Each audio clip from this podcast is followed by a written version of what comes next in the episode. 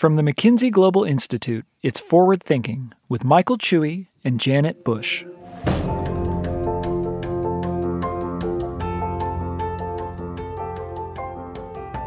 So, Michael, here's an odd question for you. What do you think that Elizabeth Taylor and Richard Burton have to do with inflation? I, I, really don't know. I, some of our listeners might be too young to actually know who those two people are, but um, maybe it has to do with cycles and recurrences because you know they were together they got married then they were divorced and, and back together and apart. Maybe it's you know the cycles of inflation or maybe it has to do with the volatility because they had a volatile relationship. I don't know well, it's something like that. It's more to do with monetary and fiscal policy as the two major tools that influence inflation. And do they work together or do they split and work against each other? And so it's just one example of how our guest today talks really accessibly about what could be a rather dry subject to many people inflation. Well, that's an interesting metaphor. I can't wait to hear more. Stephen King is a senior economic advisor to HSBC, having served as the bank's group chief economist from 1998 to 2015. His latest book, very prescient in timing, is We Need to Talk About Inflation 14 Urgent Lessons from the Last 2,000 Years. Welcome to our podcast, Stephen. Oh, well, Janet, it's great to be on the podcast with you. Well, you've had a very long career as an economist. So tell me a little bit about how you came to specialise in economics. Oh, that was um, entirely serendipitous and not part of the grand plan at all. Uh, my grand plan was to become a professional clarinetist playing in an orchestra. Um, and uh, when I came to, to do my sort of A level choices at the age of 16, um, my school could not timetable the A levels I wished to do. So I wanted to do maths and English and music. Um, and um, so I had to choose something else. Um, so I dropped the English and did this strange thing called economics that I really had no interest in whatsoever. And one thing led to another, and I discovered that I suppose I was probably better at economics than playing the clarinet. And um, yeah, that's kind of what happened. Did you actually come to love economics? Yes. I, I mean, I love parts of it, not all of it. I, I, I sort of recoil slightly against some of the overly mathematical and overly pseudo-scientific claims that economics sometimes makes. Um, I think that it is important to try to popularize economics where it's possible. It's not always possible. Um, and I also think, obviously, this comes out in the book to a certain degree. I think that economists uh, have got so sort of wrapped up in their mathematical models that they've forgotten the importance of of history, frankly. And uh, I'm a big believer that economic history should be taught much more at university and that it shouldn't be seen as a kind of vaguely interesting optional extra. It should be a key part of the curriculum because in my own sort of reasonably long experience working in, in financial markets, it's extraordinary how few people know about things that you really think they ought to know about. You know, whether it's the Great Depression uh, or whether it's um, you know the ERM crisis in 1992 um, whether it's I don't know the collapse of the gold standards in the 1930s, the collapse of Bretton Woods in the early 70s. This stuff should be sort of core, I think, to what people know at the macroeconomic level, and too often people don't know about it, and that's a bit disappointing, really. Well, I found as an economics journalist in my time before McKinsey that bad cycles or good cycles came around with alarming frequency, and yet there didn't seem to be any institutional memory of what had happened, say, eight or ten years before that. No, it's extraordinary. I, I think there's an element of, I, wouldn't say it's politicization, but there is certainly an element of wishing to believe that all is for the best and the best of all possible worlds. Um, and it does seem remarkable that when you're sort of six, seven, eight years into an economic upswing, that people stop believing it's possible that the recession could be just around the corner, when actually history tells you that's the most likely time uh, that the recession might be just around the corner. And equally, in the opposite direction, when you're in the sort of depths of recession, it's sometimes difficult to believe that you can have a lasting recovery. But uh, recoveries typically occur from from the depths, and uh, they don't feel good at first, but they do often have a, a momentum of their own. But the other thing I think is just striking is is that you go through these long periods, you know, beyond economic cycles, um, of say very low inflation. So we've had you know 30 years now of well until very recently, we've had 30 years of, of very low inflation. And the idea that inflation could return was seen by many people to be you know, near enough impossible. Uh, but if you went back to the you know, late 1960s or 1970s, you know, the idea you could be living in the world of price stability would equally seem to be impossible. And I do think that many economists, and I think I'm probably guilty of this as well, but many economists, they're children of their time um, in the sense that they're heavily influenced by the sorts of things they experienced as they grew up and as they learned economics. So you know, economists in the 1950s and 1960s were entirely focused on the defeat of unemployment because that's what they were scarred with from the 1930s. Economists who were doing their sort of learning and so on in the 1970s and early 1980s are mostly scarred by inflation because that's what they grew up with. But you know, each of these phases can be there for quite a long time and then can disappear. Um, and then you're faced with a whole new world. And as you say, that's where history comes in because if you're only influenced by your own experience, then you miss a whole piece of the jigsaw puzzle, right? You, do. Uh, and I think also you're in danger of becoming wedded to economic models that themselves are only calculated over a certain period of time. Uh, you know, the Bank of England at the moment is in a bit of difficulty because it has been reliant on models that they themselves freely admit were estimated only really from the point at which inflation targeting started in the UK uh, in the early 1990s. Um, and that's all very well, but it means that it's almost impossible with that model to forecast a sustained period of higher inflation. And Effectively, the, the model makes an underlying heroic assumption that inflation simply can't return. So when it does return, you're sort of scratching your head thinking, oh, I wasn't expecting that. But you weren't expecting it partly because your model ruled the possibility out because of its very construction. And that, I think, is something that is a weakness of uh, some modern day economics. So, your book goes back millennia, which is fascinating, but obviously, everybody wants to know what you think about now and this re emergence of inflation after 30 years or so. And you say it's not Putin, you say in your book, blaming President Putin is more than anything an ex post act of convenience. Yes, inflation would have been lower had Russia not invaded Ukraine, but it would not have returned to target. So tell us more. Yeah, so so if you go back over the last three or four years and you think about when did when did inflation first surprise on the upside? When did it start coming in higher than people anticipated? When were the financial markets beginning to think, oh, this is a bit odd? Well, the answer probably is at the beginning of 2021. And this is the point when, uh, I mean, my bank HSBC uh, has these surprise indicators for data from one month to the next, and lots of our competitors have similar things.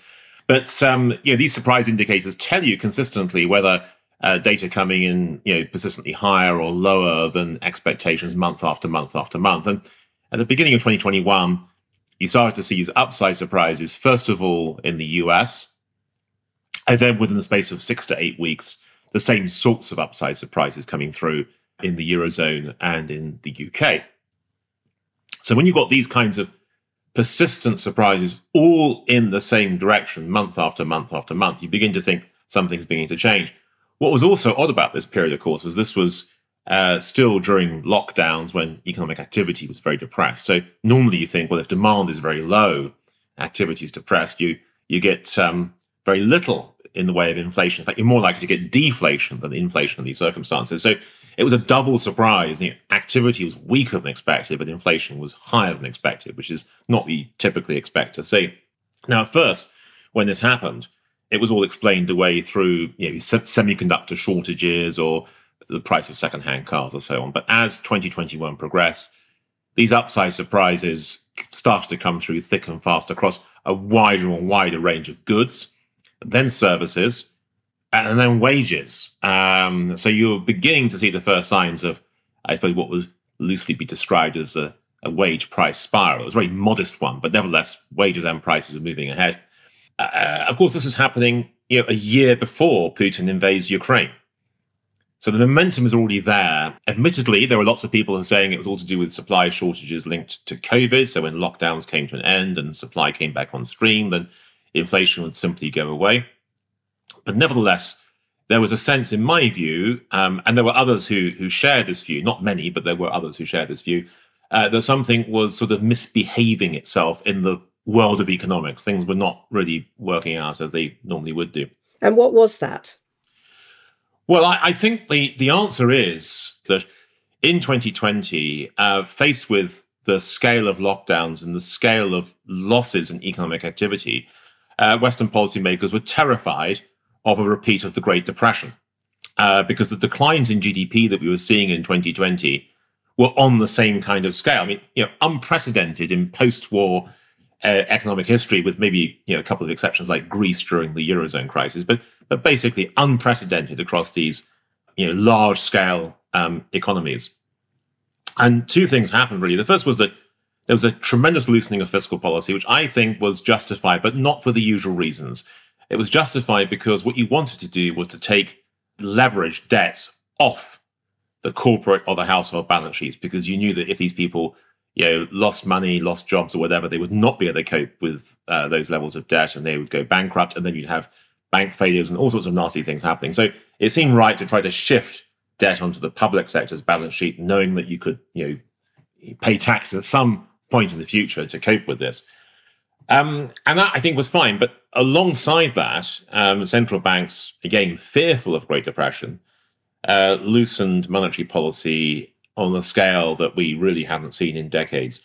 Uh, and one way to measure this is where my sort of inner monetarist is revealed. But one way to measure this is through the rapid expansion of money supply. And you know, the numbers for the US were completely off the charts. We hadn't seen anything like this in the entire post war period. The numbers in the Eurozone and the UK weren't as strong as they were in the US, but they were still pretty strong. You think, well, why did you need to do that? Because unlike the Great Depression, there weren't multiple bank failures, there weren't mass bankruptcies, there wasn't mass unemployment, there wasn't a sustained collapse in asset prices. None of the things you associate with a kind of debt deflation of the 1930s actually happened in 2020 and beyond. What I think basically took place was that you had this huge ex- financial monetary expansion people couldn't spend during lockdown. But once lockdowns came to an end, you know, people's financial wealth had risen dramatically. They were much richer on paper, at least, than they appeared to be previously. Um, and many people who were in a position to spend went out and did exactly that. So spending accelerated. But meanwhile, the global economy, from a supply side perspective, still hadn't gone back to where it was pre COVID. And in fact, I would argue that it was difficult to go back to pre COVID not just because of COVID, but because there had been a sort of shift towards national resilience, shortening supply chains, getting rid of some of the efficiencies we associate with hyperglobalization. Um, so all these things sort of contributed to an acceleration of demand relative to supply. Inflation picks up, and that's the sort of first stage of the story. Now, of course, it's true that when Putin invades Ukraine oil prices and gas prices go up, uh, that adds a second leg to the story. But the thing I've noticed is that because monetary policy has been loosened so much, even when inflation started to reappear at the beginning of 2021, there was a marked unwillingness on behalf of the monetary authorities to reverse the policy decisions they'd made the previous year. So interest rates stay at rock bottom even through this period of, of rising inflation. And it's not really until the end of 2021 that rates start to rise. And even then, central banks have different views as to how entrenched or how embedded this inflation is. To their credit, Federal Reserve wakes up pretty quickly and raises interest rates aggressively through the course of 2022 and beyond. But the ECB, the European Central Bank, and the Bank of England are still sort of saying, no, it's all temporary. Don't worry about it. It'll go away. Um, and they were sort of convinced that their own credibility would keep inflationary behavior, you know, under wraps, so to speak. Um, but one of the things I, I sort of recognized from writing the book was that inflation is not just a technocratic problem; it's a it's a massively political problem. It creates uh, arbitrary winners and losers, and particularly if you're a, a loser in real time. In other words, your next door neighbors had a pay increase and you haven't had a pay increase yet. Uh, you will push, understandably, for your pay increase. So, so under those circumstances, once inflation is is embedded, um, I think history suggests it is then much more difficult to get rid of. So, uh, to take a, a, a, current day example, it's true that the Bank of England is now celebrating the possibility that rates have peaked because five out of the nine at the last meeting voted not to raise rates, even though the other four did vote to raise rates. But what is striking about the UK currently is that it's still very much an act of faith that inflation will come back down sustainably, because although headline inflation is falling, wage growth in the UK is currently running at about 8%. Now, before the pandemic, uh, wage growth in the UK is running at 2%. There's been no acceleration in productivity in the intervening period. In fact, productivity growth has been very disappointing. So the only way you can really make the eight, there's only two ways you can make the 8% add up, really. Um, the first way is that workers will get much bigger pay increases and companies will go bust, uh, which is not great. Um, or alternatively, that workers will get big pay increases and companies will find out ways of passing on the wage increases um, in the form of higher prices at some later point. In other words, the wage price spiral. Another way of putting it is to say that we've now reached a stage where, because the, the bias in terms of inflation is towards inflation being above target rather than below target, so the polar opposite of what we were going through pre pandemic, it's probably the case now that most central banks, even if they think that rates have peaked, are, are just not in the position to cut rates. So we're now talking about a, a world of materially higher policy rates for an extended period of time at levels that no one thought was plausible before the pandemic came along. So, talking about persistence, the big question for many people now is how long can inflation persist? And indeed, how long can high interest rates persist? So part of this again is a is a political uh, answer rather than an economic answer. So it is striking actually that in in recent years there's been a sort of growing chorus of people who are saying maybe a two percent inflation target is too low.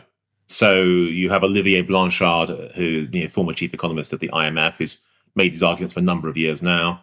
Uh, Jason Furman, who was the chair of uh, Barack Obama's Council of um, Economic Advisors uh, has made the argument recently. Andy Haldane, the former chief economist at the Bank of England, has talked about temporarily abandoning inflation targets until prices settle down to where they need to be post pandemic.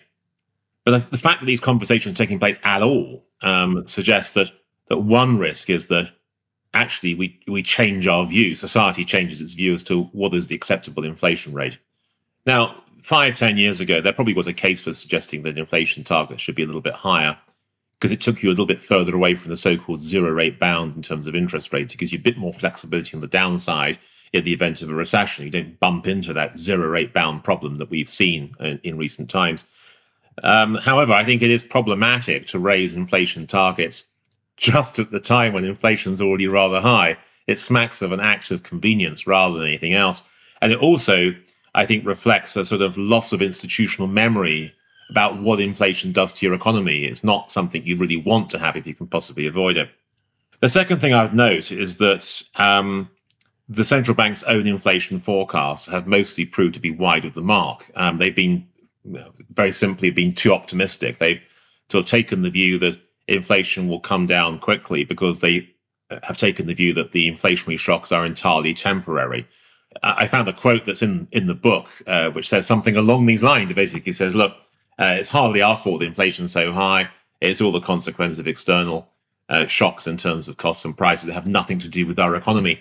So you know what goes around comes around. Basically, that it's it's it's convenient to use these excuses of external shocks to explain why inflation will naturally fall away again.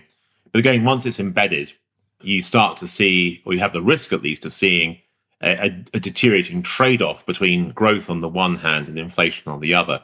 Yeah, most economic models suggest that these two are tightly related to each other. So a little bit off growth has a little bit off inflation and vice versa. But structurally, when you have a big shift in the sort of inflationary behavior of an economy or of a society, you can shift to a world where inflation is much lower for a given growth rate, which is what we saw over the last 30 years or so. Or in the opposite direction, you can shift towards a world where inflation is much higher for a given growth rate. Um, and if I were betting at the moment, I would suggest that we are moving to a world where either inflation is much higher or the costs of keeping inflation at 2% are themselves much higher. In other words, interest rates have to be permanently higher for a given inflation rate than might have been the case um, in, in the past. So, uh, you know, whereas you might describe the world pre pandemic as a world of deflationary tailwinds, I think we're now in a world of inflationary headwinds. What drives that switch um, between the last 30 years and what we might be seeing now? What What's the key driver of that switch? Oh, so I think there are three or four factors. So the first one is that I think there was an institutionalized bias that came through pre-pandemic. Uh, that was a, a bias reflecting an obsession with deflation. That there was a strong belief that Japan was the kind of the prototype for what was going to happen in countries elsewhere. your aging population, big increases in government debt, etc., etc. I mean, all the things that we saw in Japan, we now also see um, in other countries. But the consequence of this was a couple of signs of bias that actually have not helped the central banker's case. So the first of these is when the Federal Reserve introduced its flexible average inflation targeting framework, which was in sort of late summer 2020. The idea was you'd commit to higher inflation in the future to offset inflationary undershoots of the past.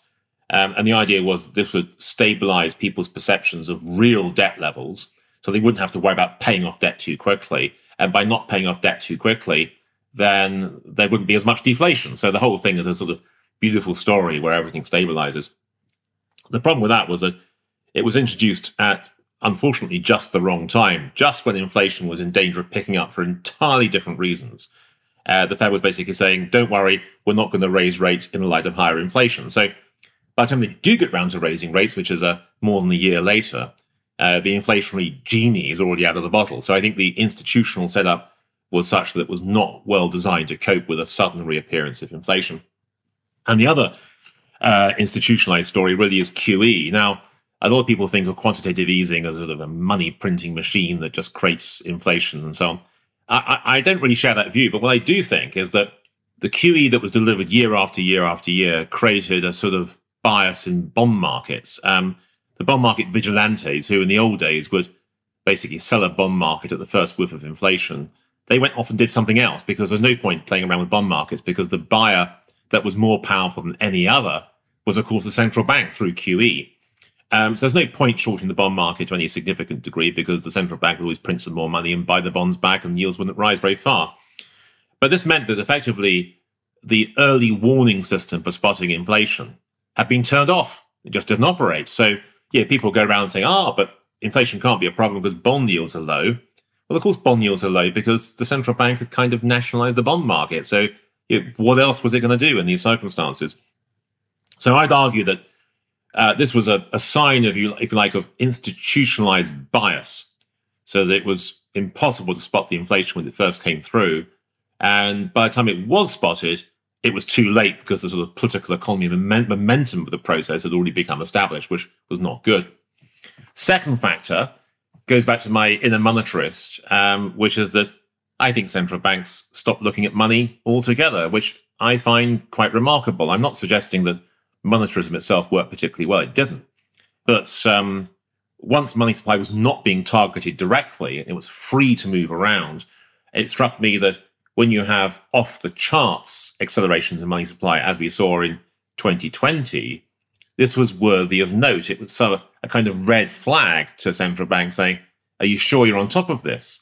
But if the central banks weren't looking at money or they were dismissive of it, saying that there was no obvious statistical relationship between money and the broader economy, then even when you got off the charts developments, they tend to be ignored. So I think that was another if like intellectual bias that had let the central bankers down at the point when actually they needed to be looking at this. When when did that happen? When did that change happen? Because I remember the days when, you know, M three, M two, M M zero, all the M's were, you know, central to central bank policy making. They, they were indeed. So, so I, I guess that what happens is in the 1980s, it all falls apart because the relationship breaks down during the 1980s. Um, policymakers then look for a, another intermediate target, and many of them chose the exchange rate as an intermediate target. That didn't work very well, um, you know, with the collapse of the ERM and other bits and pieces. So inflation targeting is, is, is born out of desperation to a certain degree. That yeah, rather than targeting an intermediate variable like money or the exchange rate, you're suddenly in in the world of targeting the actual final objective. Now, this brings me on to my my third point, really, which is that uh, if you're targeting the final objective, that's all very well. But the final objective lies somewhere in the future. You're making a forecast about where it's going to be in two years' time. Now, of course, if you're in a very stable world, uh, your best forecast might be where is inflation today? That's where it's going to be tomorrow. And that's, to be fair, you know a forecasting technique that's worked pretty well over the last 30 years or so. But that world is not tested in the sense that if you were to see a series of shocks coming through, whether they be policy shocks or external shocks, all point in the same direction. There was inflation persistently surprises on the upside for one, two, three years in a row. Can you then be sure uh, that inflationary behavior will remain stable? And this is where I think things have gone wrong because, I mean, the Bank of England describes this as the unexpected second round effects. But, but in effect, what you know, the people, public were being asked to do was to take the gas price increases completely on the chin, uh, not to react to them, to not ask for any kind of compensation in terms of wages or price increases, and that somehow we were all enlightened enough to understand that this was a sort of national shock and everyone should sort of sort of evoking the Dunkirk spirit, so to speak, uh, you know, take our share of the shock. But we don't behave like that in reality. Everyone tries to sort of avoid taking their share of the shock. So wasn't surprising to me that you started to see these second round effects coming through. Um, now, to be fair, uh, the second round effects vary from country to country. There's, they're more in evidence in the UK than they are, for example, in the US. But I think this comes back to monetary policy that if you have an inflationary shock and you choose to raise interest rates rapidly in the light of it, the public think, ah, the central bank take, is taking the inflation shock seriously, and therefore we too should take this quite seriously. We we got to realize that if we don't take it seriously, then there could be some very bad things happening in the economy. I'm not saying that people, you know, think of this in a sort of explicit sense, but I think that implicitly this is kind of what's going on.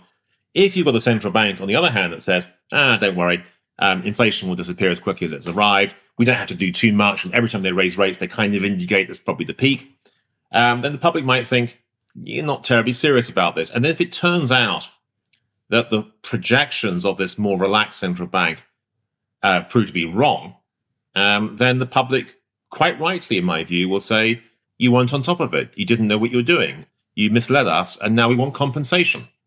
Um, so I think the second round effects partly come from how the central bank itself reacts to the initial shock. In fact, Paul Volcker, you know, the sort of the, the, the, grandest of central bankers, the guy who led the Fed from the late 1970s through to the mid 1980s, he said after he stepped down from the Fed that the one thing he'd learned was that if you're going to deal with inflation, you have to act quickly and quickly enough uh, before the public are alarmed. Uh, and I think that what we've seen um, in the last two or three years is that too many central banks have been too relaxed about the inflation. They haven't acted quickly enough. And frankly, the public have become alarmed. So that's a problem, I think. Just going back to QE, I, I mean, it's obvious that you're not a fan. Um, and you do talk about historical, like deep history episodes of QE in, in your book. Um, and I just would love you to share a couple of, you know, historical stories about instances of QE and what we should have learned about it. Yeah, yeah. Well, first of all, I, I, I just want to give a slightly more nuanced response to QE. I, I haven't been a fan of continuous QE, but I was a fan of it when it first came through in sort of you know in immediate aftermath of the global financial crisis. I think it was important that central banks at the time demonstrated that they had more strings to their bow than simply focusing on interest rates. Because once interest rates were down to zero, that created a problem. But I think the the persistence of QE has been um, a problem. Anyway, the bottom line here is I suppose that QE, I think, comes under the sort of umbrella of slightly peculiar experimental monetary policies that are in danger of going wrong.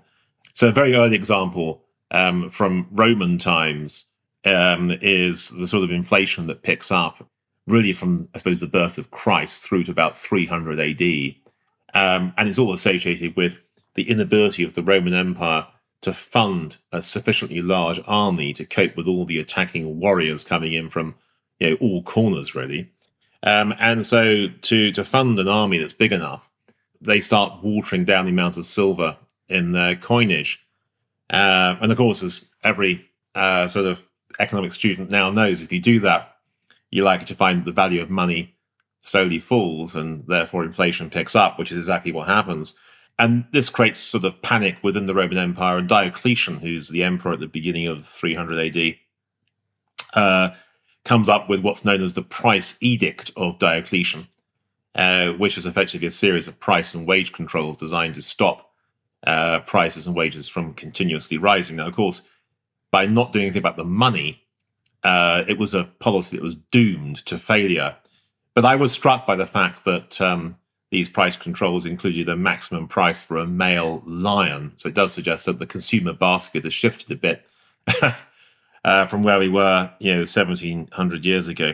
And, and then another example, um, I suppose, is um, uh, during the French Revolution, um, when the revolutionaries issued what we now think of as being paper money.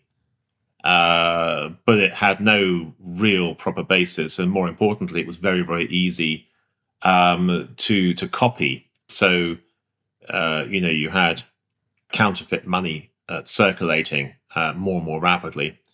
Uh, this is another example, actually, where it's not just the quantity of money that matters. What then begins to happen is that people stop trusting the money altogether because they don't know whether what they've got is either counterfeit or otherwise. Um, so money loses value very quickly, which actually is a sort of classic example of a hyperinflation um, in in the modern era. I mean, one of the peculiar characteristics of the last 100 years has been very, very little deflation, other than during the 1930s. I mean, one one striking bit of data that comes from the Bank of England's website is that a pound in 1900 is only worth two pence 100 years later. Um, so, um, you know, inflation under these circumstances can be very disruptive. And the other thing I just note, finally, I suppose, is that you know, in each of these cases, often the government or the central bank that's doing the money printing. And there's a reason for that, which is that inflation tends to benefit debtors at the expense of creditors.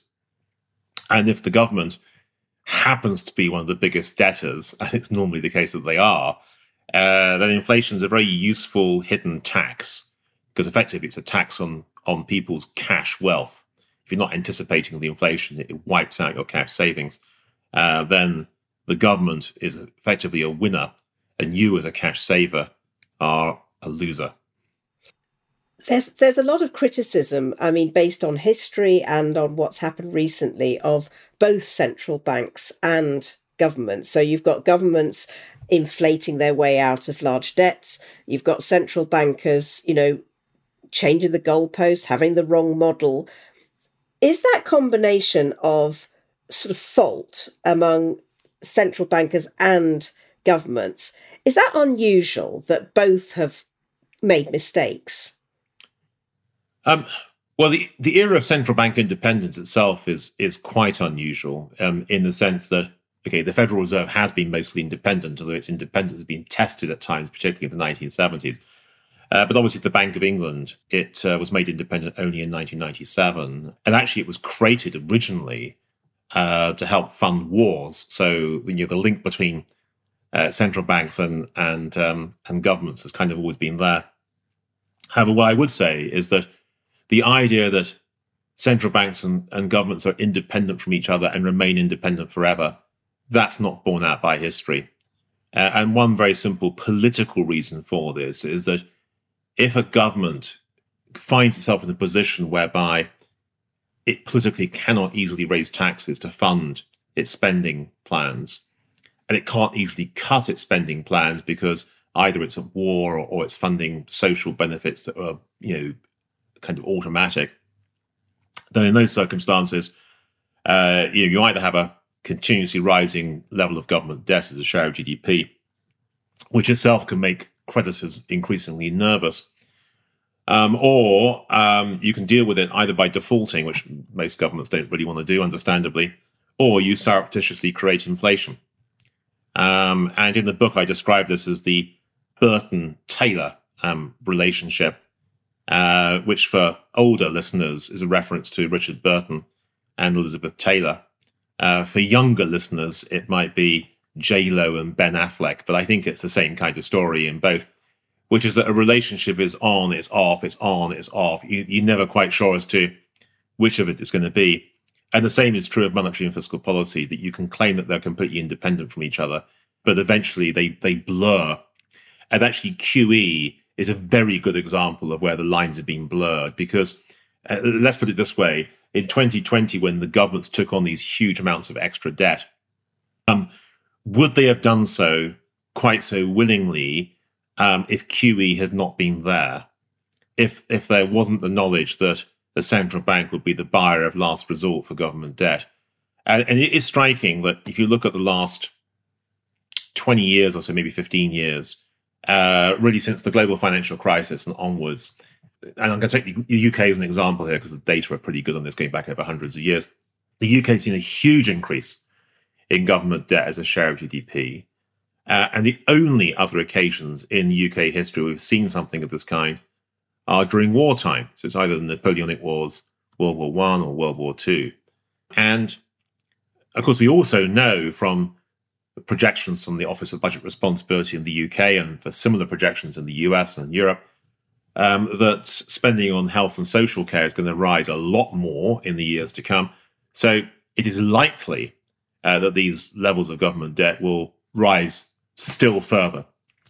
And the political problem here is well, what do you do about it? Do you, I mean, you, the thing you really want to do is to have a productivity miracle so you can grow much faster, but you know, you can't wave a magic wand and just sort of deliver that. That's much more difficult. Um, so, so what you need instead is a way of thinking about how you're going to fund all this extra spending. And if you're if you're taxed up to the hilt, you can't tax much more. You can't cut other areas of spending very easily. You're basically back to the default of the inflation options. Um, so one reason why I think that inflation might be more tolerated is the fact that it is a neat way of coping with these really weak fiscal positions that are a consequence of costs of COVID, uh, the cost of the global financial crisis, and which are the biggest increases we've seen outside of wartime. How long do you think it might take for to sort of squeeze inflation out of the system? Well, I'm going to answer that question. I sound like a politician here. I'm going to answer this question slightly differently. I, I think that the consensus is inconsistent. So I can think of two ways in which the consensus might be wrong.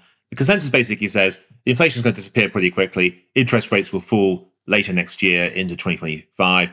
Everything's going to be okay. We're back to a kind of pre pandemic world.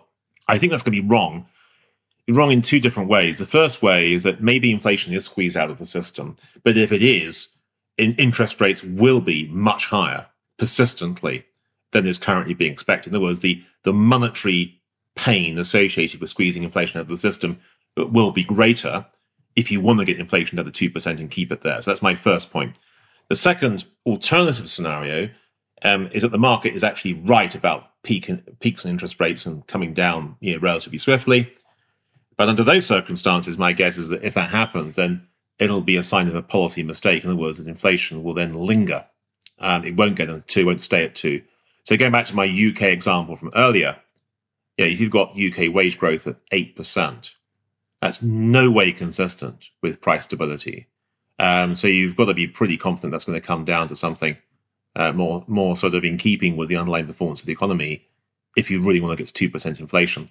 And I'm just not sure um, that policymakers have their heart in in reducing inflation and wage growth to that degree. Well, you, you and you've talked about the this current debate about the, the, the target inflation of two percent or whatever it is being kind of like quietly abandoned because it doesn't feel good politically. Yeah, and actually, again, going back through history, the the, the problem actually, in one sense, is that a recession is right in front of you; it smacks you right in the face, and you you don't want that, so you try to avoid it. Uh, but the problem with avoiding a recession is that you may find that the inflation persists and then it ratchets higher over a period of time. So inflation comes down a bit, you cut interest rates prematurely, uh, and then when the next recovery phase comes through, inflation ratchets higher still. And before you know it, you're in a world whereby inflation again is permanently higher relative to the underlying performance of the economy. And then eventually society begins to recognize that um, the removal of inflation ultimately is a necessary precondition of success elsewhere in terms of the labor market, in terms of productivity, in terms of underlying growth. But to persuade society that that's true may take a number of years, which is what happened in the 1970s. That you know everyone now says, "Oh yes, in 1970s problem with inflation uh, had to be tackled," but there were very few people in the early 70s arguing that inflation was the number one problem. It was an irritant, but it wasn't the main problem, even though it turned out to be the main problem. What is our main problem in the period ahead, do you think? economic problem?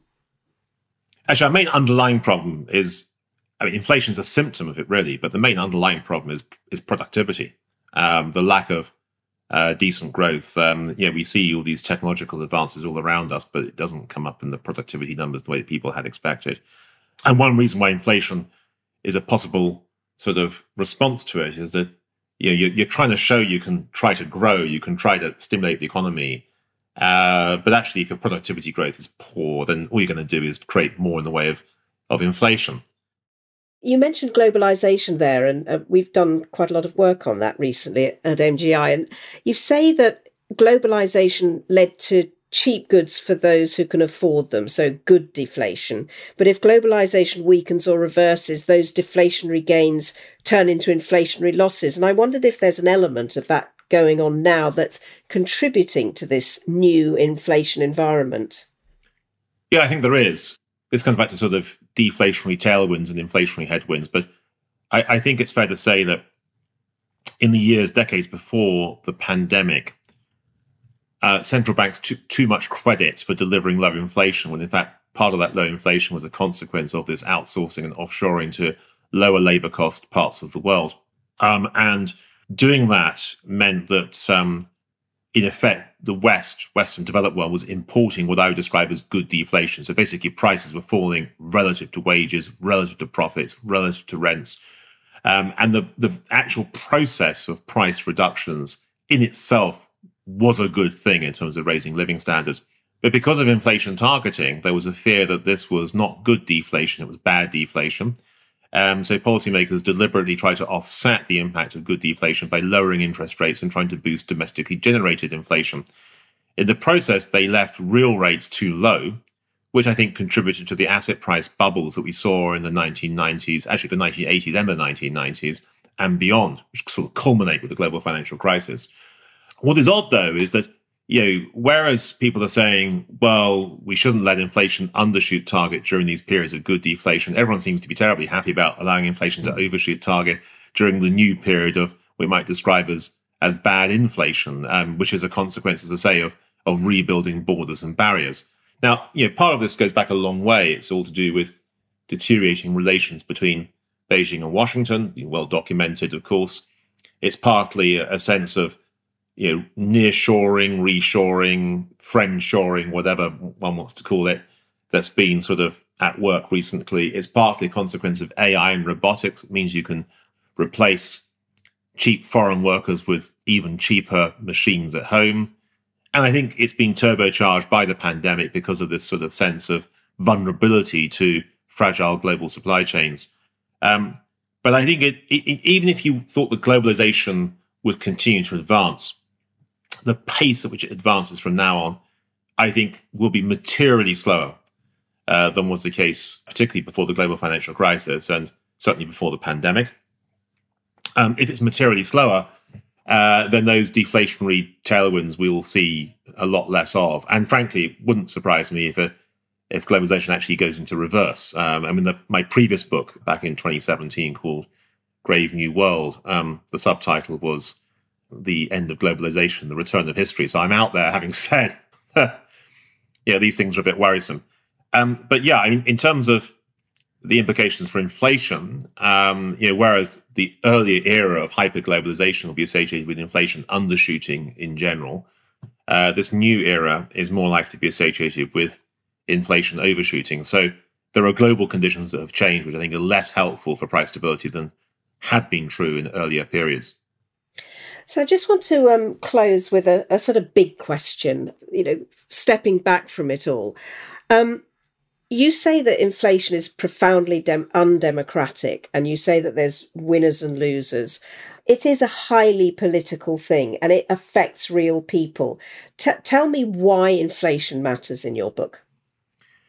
Yeah. So, um, first of all, it matters in terms of the distribution of income. Uh, but broadly speaking, uh, inflation is the debtor's friend, and it is the creditor's nightmare. I think, um, you know, just uh, again going very wide. There's there's been this huge fear of unemployment, of deflation, and that has informed a lot of the decisions that have been made. But I think what your book says and what you say is that that's not the only threat. That's not even the biggest threat. Inflation is also something that can really hit your pocket, really make life difficult. And that's why we need to focus on it. Absolutely right. Yeah, we need to talk about inflation, in fact. But but yeah, it's uh, it, it's a terrible thing. It's unfair. It's it's it's n- not democratic. It's a terrible thing to unleash on a society. And I think many of us have forgotten what damage it can do. Well, thank you so much, Stephen. It's been absolutely fascinating. And we haven't talked about inflation for a long time. So it was uh, a good time to do that. It was great. Thanks, Janet. It was really enjoyable.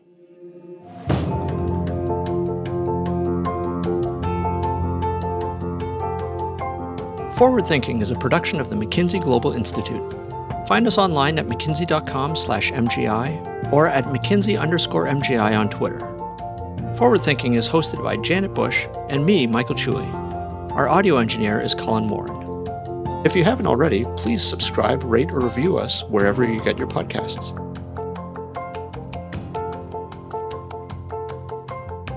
The opinions expressed by podcast guests are their own and do not reflect the views or opinions of the McKinsey Global Institute. References to specific products, services, or organizations do not constitute any endorsement or recommendation by MGI.